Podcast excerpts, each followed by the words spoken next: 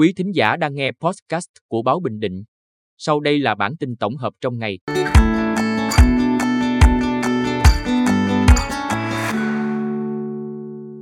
Bản tin tổng hợp ngày 17 tháng 10 của báo Bình Định có những tin sau, ứng phó với áp thấp nhiệt đới gần bờ và mưa lớn. Bàn giao chức vụ chỉ huy trưởng Bộ Chỉ huy quân sự tỉnh. Bình Định đề nghị bổ sung quy hoạch cảng Đống Đa. Tông vào con lươn trên quốc lộ, một thanh niên tử vong. Sau đây là nội dung chi tiết. Ứng phó với áp thấp nhiệt đới gần bờ và mưa lớn.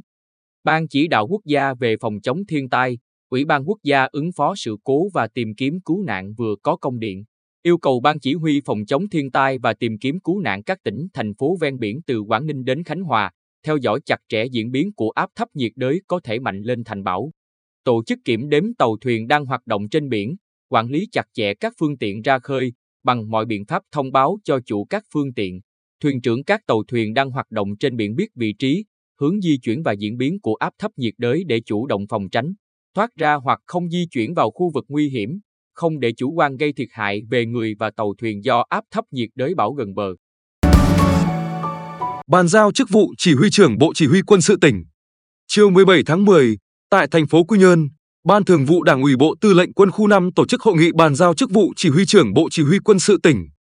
Theo quyết định của Bộ Quốc phòng, Đại tá Trần Thanh Hải, chỉ huy trưởng Bộ Chỉ huy quân sự tỉnh, được điều động bổ nhiệm giữ chức Phó Tham mưu trưởng Quân khu 5.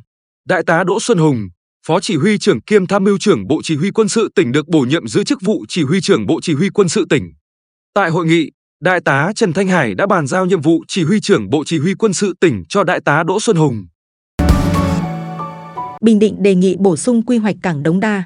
Ủy ban Nhân dân tỉnh Bình Định vừa có văn bản gửi Bộ Giao thông Vận tải kiến nghị điều chỉnh bổ sung quy hoạch cảng Đống Đa. Tại quy hoạch tổng thể phát triển hệ thống cảng biển Việt Nam thời kỳ 2021-2030 tầm nhìn đến năm 2050, được Thủ tướng Chính phủ phê duyệt, cảng biển Bình Định thuộc nhóm cảng biển số 3, gồm khu bến Quy Nhơn Thị Nại Đống Đa, khu bến Nhân Hội và các khu bến khác và khu neo đậu chuyển tải tránh chú bão. Bến cảng Đống Đa được đề xuất quy hoạch thuộc khu bến Quy Nhơn Thị Nại Đống Đa. Nội dung bổ sung theo hướng, quy hoạch bến cảng Đống Đa có chức năng phục vụ phát triển kinh tế xã hội của tỉnh Bình Định và khu vực, có các bến tổng hợp, bến hàng rời và bến cảng khách. Tông vào con lương trên quốc lộ, một thanh niên tử vong. Sáng 17 tháng 10, các ngành chức năng của huyện Tuy Phước đang tiến hành điều tra làm rõ nguyên nhân một nam thanh niên tử vong khi điều khiển mô tô trên quốc lộ 1, đoạn thuộc địa bàn khu phố Du Trì, thị trấn Du Trì huyện Tuy Phước. Theo thông tin ban đầu, vào khoảng 5 giờ 20 phút, anh Phan Chí Khanh, 40 tuổi, ở phường Quang Trung thành phố Quy Nhơn, điều khiển mô tô lưu thông trên quốc lộ một theo hướng từ cầu Diêu Trì về cầu Ông Đô. Khi đến trước số nhà 396, bất ngờ mô tô anh Khanh đang điều khiển tông vào con lương giữa quốc lộ. Cú tông mạnh khiến xe máy trượt dài hơn 10 mét, nạn nhân văng khỏi xe và tử vong tại chỗ.